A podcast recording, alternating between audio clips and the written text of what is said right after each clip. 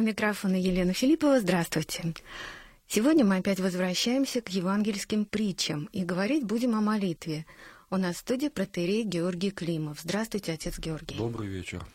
Телефон прямого эфира 956 15 14, код Москвы 495. И напоминаю интернет-адрес, по которому доступны материалы пасторских бесед и других передач из цикла «Мир. Человек. Слово». мир-слово.ру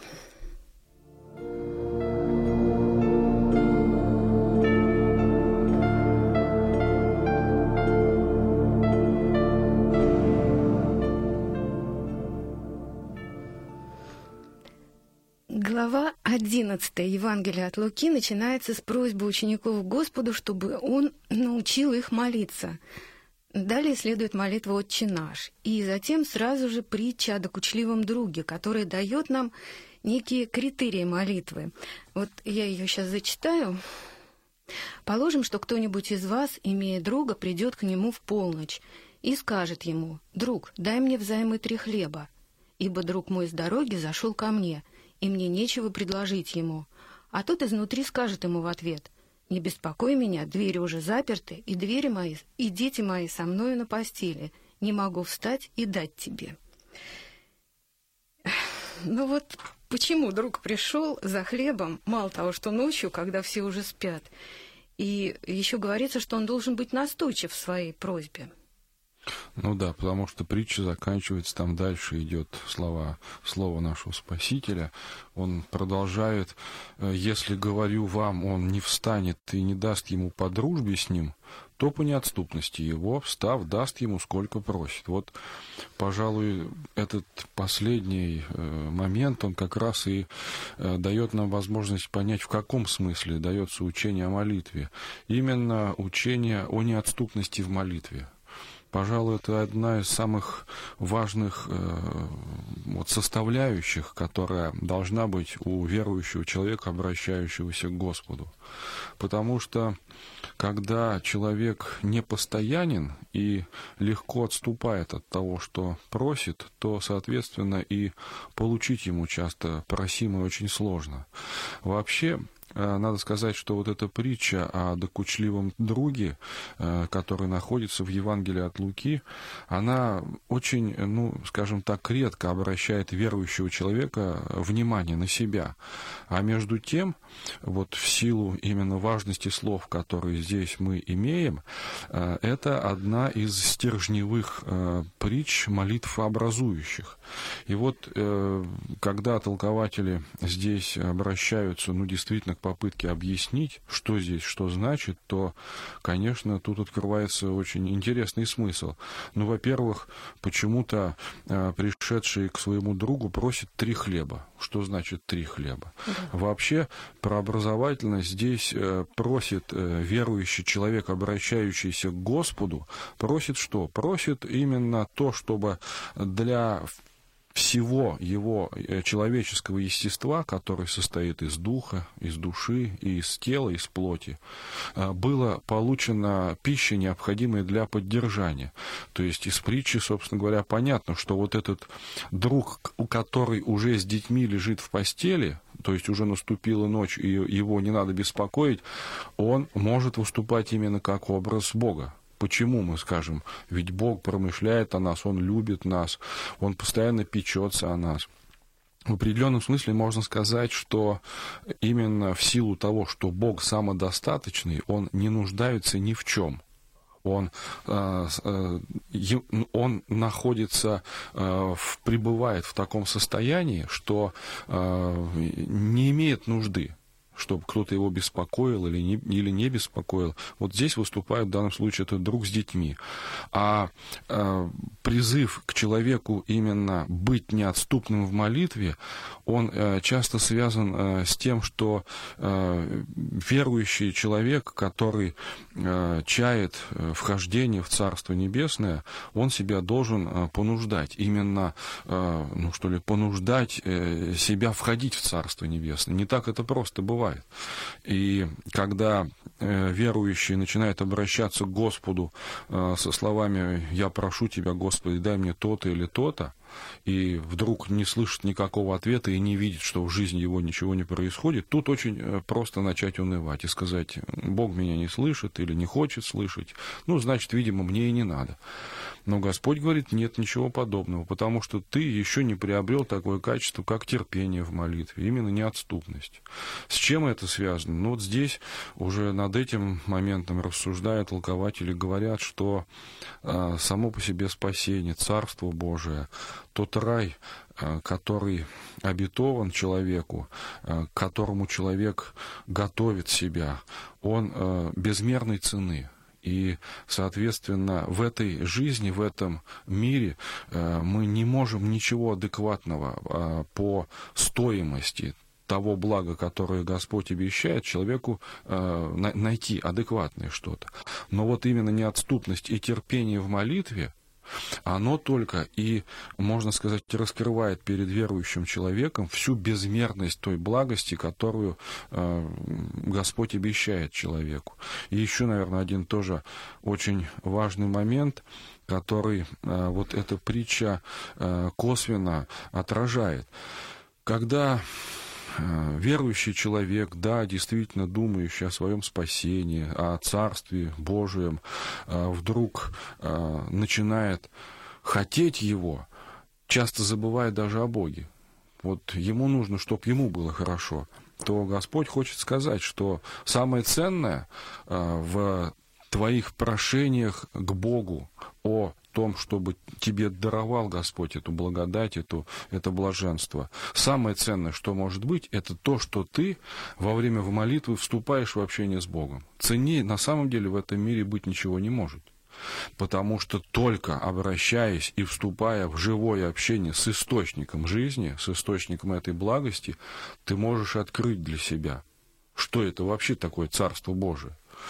И когда мы в Евангелии от э, Матфея э, находим такой термин, как, например, «Царство небесное», или в Евангелии от Луки находим термин «Царство Божие», то иногда это синоним просто слова Бога, потому что э, иудеи не могли это слово произносить. И в то время, когда Христос ходил по городам и весям и проповедовал, это слово запрещалось. И адекватно ему ну, такая вот замена находилась именно в виде, в виде вот такой э, терминологии «Царство Божие». Поэтому здесь вот эта притча, она перед нами, ну, что ли, открывает очень э, важный момент. Момент, не унывая, э, в терпении, э, взращивать вот свой дух молитвы. И тогда через это открывается очень многое для верующего человека в понимании. Ну, видимо, это открывается не сразу и в течение длительных усилий каких-то. Вот, ну э... да. Да, конечно. Нет, вообще сразу, э, может быть, и не надо, чтобы все открывалось, потому что сразу все понять и, наверное, усвоить э, тоже нереально. Ведь э, когда мы говорим о том, кому мы подходим во время молитвы, ну, именно к Богу, со своими прошениями, то мы должны понимать, ну, что ли, субординацию – мы, обратившись к Богу, ну, лучше сказать, не обратившись, а будучи обращенными к Богу, именно поверившие Богу, мы же даем себе отчет, что мы все-таки люди греховные, что мы имеем страсти, мы имеем греховные привычки, наклонности, которые, ну, можно сказать, вот содержат в нас э, в, ну, что ли, во власти греха. И для того, чтобы подойти уже к тому, кто чист, кто свят – кто светил, то есть Бог, мы должны именно и очистить себя.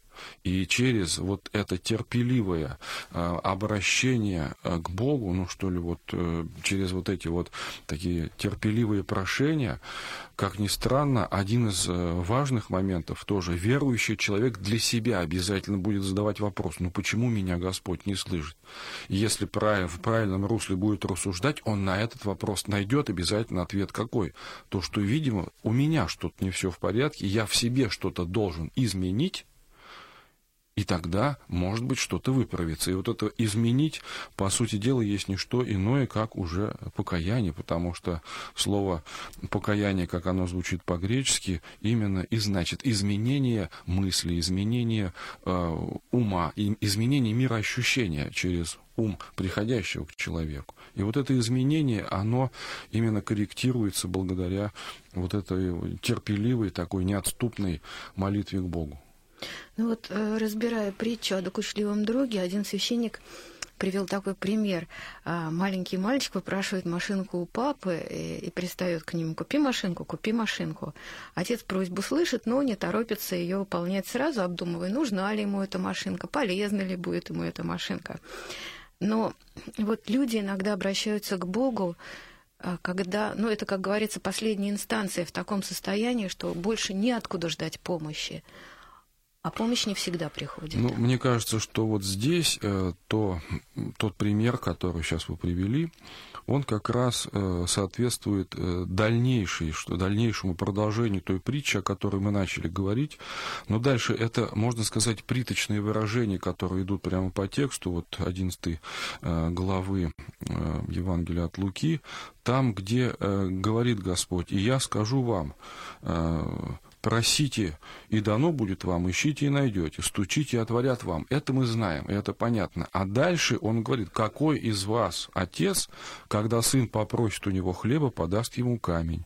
Или когда попросит рыбы, подаст ему вместо э, рыбы змею? Или если попросит яйцо, подаст ему скорпиона.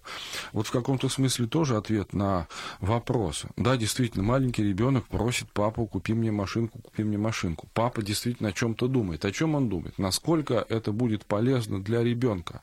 Не в смысле вот сиюминутном, а в смысле его развития, его правильного, ну что ли, восприятия мира, адекватного мира.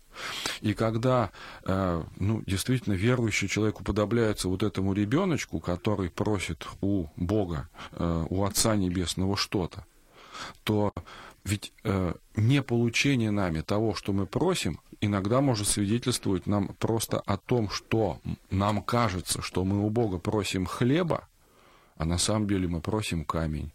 Нам кажется, что мы у Бога просим рыбы, а мы выпрашиваем у него змею, ну, с духовной точки зрения, угу.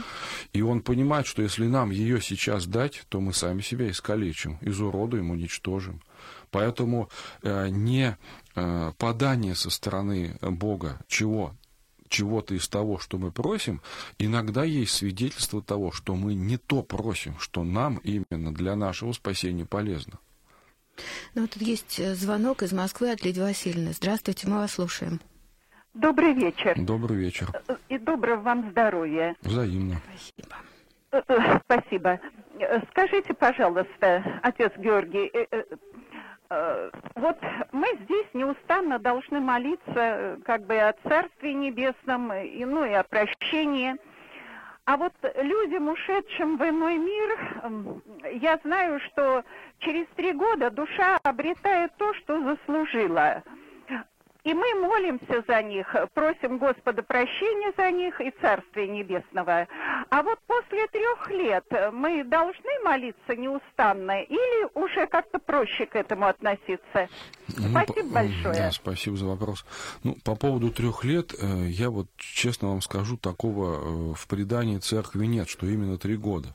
Нет, вот учение церкви, оно таково, что именно в самые первые моменты, э, когда человек переступает порог вечности, когда душа разлучается с плотью, с телом, она предстает пред своим Господом и получает предощущение или вечного блаженства, или вечных мук. И вот здесь э, верующий человек, оставшийся на земле, призывается молиться о том, кто уже находится там.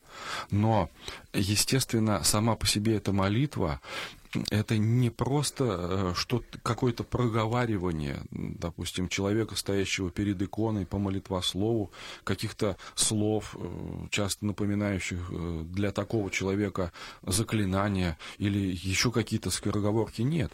Речь ведь идет о чем? О том, что мы любящим, помнящим сердцем молимся о человеке. Мы не можем пережить с ним разлуку и не можем, с другой стороны, смириться с тем, что, ну что ли, в этом мире властвует смерть. Конечно, для человека, перешедшего, как мы говорим, в мир иной, от нас ничего абсолютно не надо, кроме одного молитвы. Милость Божия заключается в чем? В том, что по нашим молитвам об этом человеке. Господь очищает его от греха, от э, всякой духовной скверны, как говорится в церкви. Ведь нет человека, который бы жил и не согрешил. И э, вот в силу того, что Бог есть жизнь и источник жизни, разлучение наше с жизнью есть не что иное, как разлучение наше с Богом. По нашей молитве любящей, любящего сердца именно, страдающего, не могущего смириться с тем, что человека нет – и, в общем-то, правильно делающего, потому что для верующего человека признать то, что человек, ну что ли, э, разлучив, душа человека, разлучившаяся э, с плотью, как дым исчезла и испарилась, это тоже грех э, с точки зрения веры. Нельзя так верить. Мы верим, что душа жива, что она пребывает. Вот и находится в той жизни и в том общении с Богом, какую, какую Он ей определил. Так вот, когда в народе говорят «не поминайте лихом», то в первую очередь имеется именно то, что э, мы должны именно сердцем любящим и помнящим поминать. И здесь очень простой критерий. Если ты любишь, то ты молишься. А если не любишь, то и не молишься. А сколько там лет уже пройдет? Год, два, десять лет? Это, в общем-то, значения не имеет. Любовь, она, как говорит Священное Писание, как смерть крепка. И для истинно любящего человека хоть 50 лет пройдет, он также э, с абсолютной верой э, в вечное существование души, э, он о своих родственниках или о каких-то дальних людях, которых он любил, молится всегда. Ну и продолжим разговор о евангельских притчах. Следующая притча о судье неправедном – в ней рассказывается о том, что одна вдова упорно обращалась за помощью к судье, а тот отказывался заняться ее делом. Но вдова оказалась настойчива, и судья вынужден был согласиться только потому, что она ему надоела. И тогда сказал Господь, Бог ли не защитит избранных своих, вопиющих к Нему день и ночь, хотя и медлит защищать их? Сказываю вам, что подаст им защиту вскоре, но Сын Человеческий, придя, найдет ли веру на земле? Вот. Ну вот опять притча, а, в общем-то, о том же, о неотступности, о терпеливости человека, а, входящего в общение с Богом. И здесь, даже вот в этой притче, тоже, как ни странно, а, под этим неправедным судьей, к которому обращается бедная вдова – Многие толкователи видят Бога. Что это значит? Тут можно сказать, ну как это такое сравнение неуместное. Говорится о том, что судья неправедный, о том, что он Бога не боялся и людей не стыдился. А толкователи говорят, как раз речь идет о Боге, потому что Бог не может быть праведным или неправедным. Он вне какой бы то ни было справедливости, он сама жизнь, сама истина.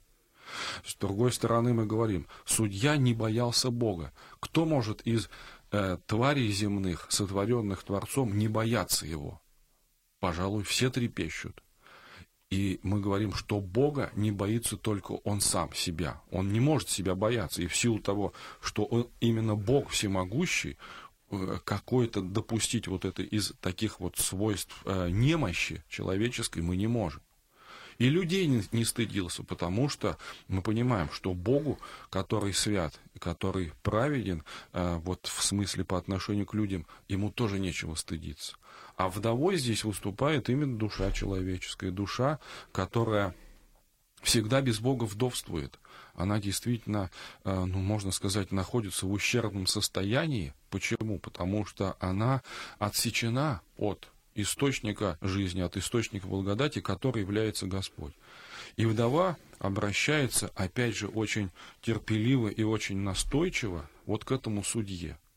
Дальше, правда, Христос переводит это действительно в область сравнения и говорит, что если даже, как вы видите, по земным законам, когда неотступно человек просит даже таких вот, как неправедный судья, Э, неотступно просит, и он ради неотступности, просто чтобы отстала эта женщина, поступает так, как она просит, то неужели Бог, который благ, который любит свое творение, не поступит э, и не подаст просимое к тем, и вот он опять дальше говорит, вопиющих к нему день и ночь.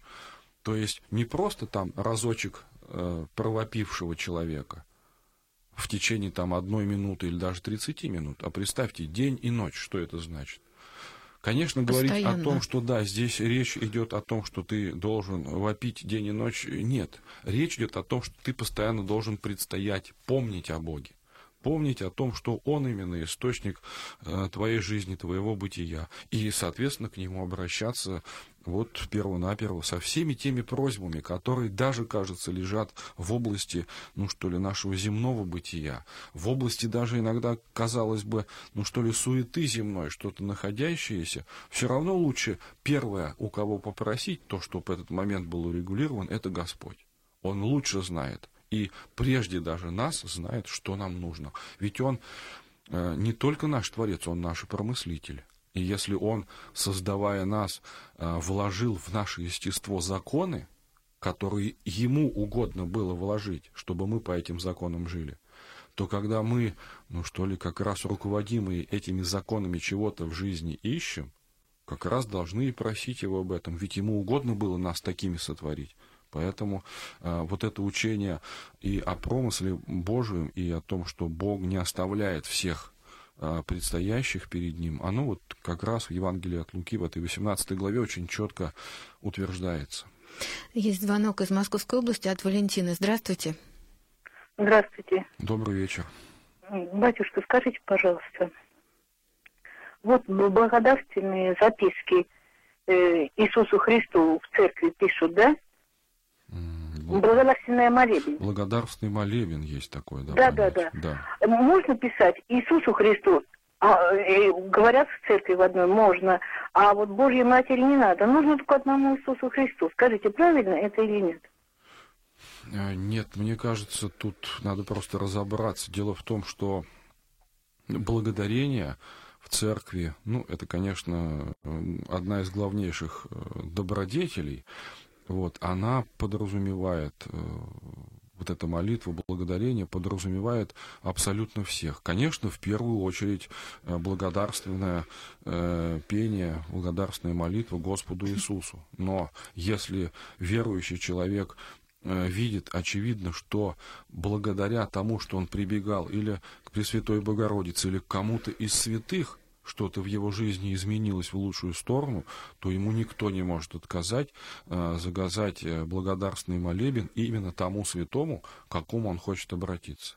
То, что в наших, ну что ли, молитвословах и в наших требниках, по которым совершается молебны, э, нет такого понятия, как благодарственный молебен кому-то, кроме как благодарственный молебен Господу Иисусу. Но это уже другой литургический, чисто технический момент. Поэтому обратитесь э, тогда за церковную вот эту лавку и скажите просто, чтобы вас приняли молебен просто молебен ко Пресвятой Богородице, и все. И вы, молясь, именно благодарите ее вот от, от всего сердца за то, что она вам как-то помогла. Только не смущайтесь, потому что здесь нет именно каких-то, знаете, вот таких, ну что ли, а, а, обряд, обряд, обрядов внешних, от которых зависит внутреннее. Обряд – это то, что человеку помогает внутренне обрести, э, ощутить, э, почувствовать духовной интуицией. Поэтому э, здесь надо попроще смотреть на вещи. Ну, вернемся к притчам. И еще одна притча о, о, о мытаре и фарисее. Зачитать ее. Давайте. Два человека вошли в храм помолиться, один фарисей, а другой мытарь. Фарисей, став молиться, сам сам в себе так. «Боже, благодарю Тебя, что я не таков, как прочие люди, грабители, обидчики, прелюбодеи, или вот как этот мытарь. Пощусь два раза в неделю, даю десятую часть из всего, что приобретаю». Мытарь же, стоя вдали, не смел даже поднять глаз на небо, но, ударяя себя в грудь, говорил, «Боже, будь милостив ко мне, грешнику».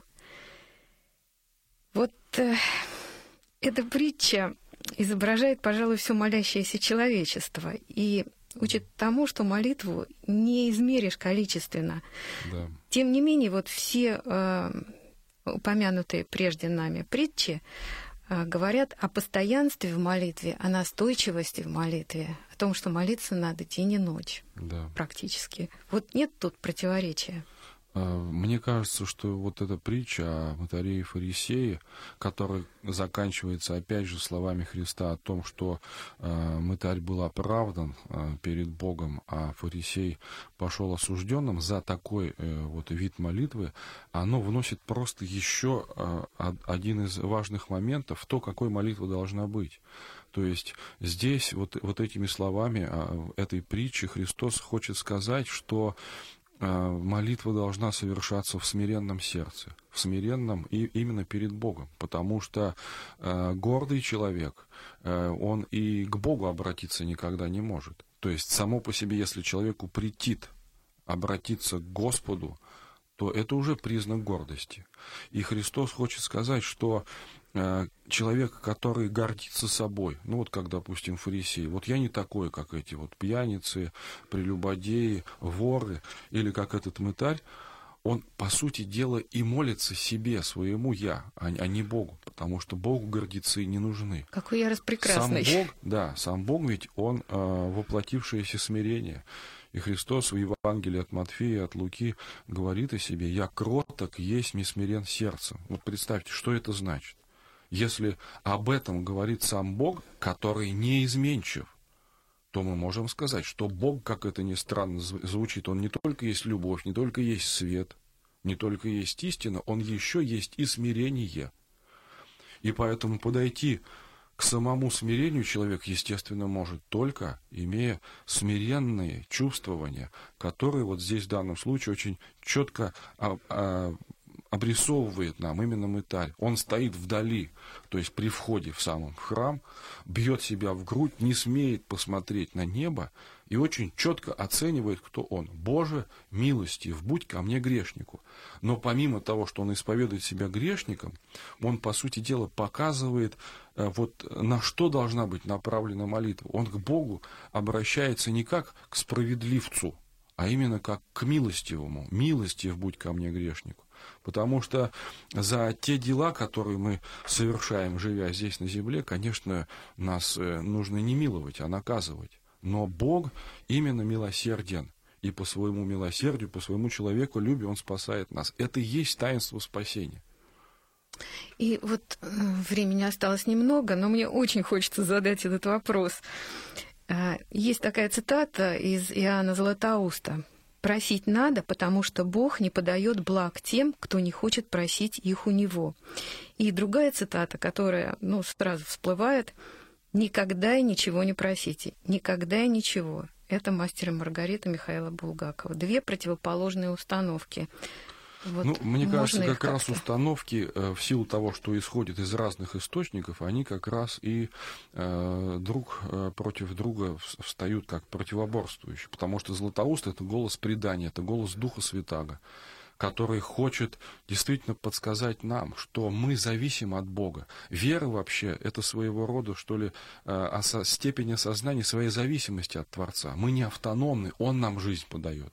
Воланд, который э, олицетворение дьявола и сатаны, который замкнулся на себе, он гордец в первую очередь он действительно говорит, ни у кого ничего просить ну, да, это не гордыня. надо. То есть это в данном случае гордыня. Горды, гордец никогда ничего не просит. Он лучше вот умрет, будет голодным, но просить не будет. Поэтому вот эта суть, э, можно сказать, вот этой вот э, дьявольской такой именно настроенности, она вот здесь у мастер, в мастере Маргарите очень четко обозначена. Ни у кого ничего не просить. То есть, с одной стороны, смирение, с другой стороны, да. гордыня. Да. И э, коротко, вот э, Ольга Александровна из Москвы спрашивает, как можно молиться за усопших, неверующих? За усопших неверующих э, это вопрос отдельный. Я, конечно, комкать бы его очень не хотел. Ну да, очень не уже. хотел, поэтому mm. я вот пользуясь случаем, конечно, просто рекомендую прийти в храм и обозначить перед э, священником, который служит в этом храме, этот вопрос. Потому ну, что тут индивидуальный абсолютно точно нужен подход. И всем спасибо, кто нас слушал и кто дозвонился. И всего вам доброго. Всего доброго. Вы слушали программу «Пасторские беседы» из цикла «Мир, человек, слово».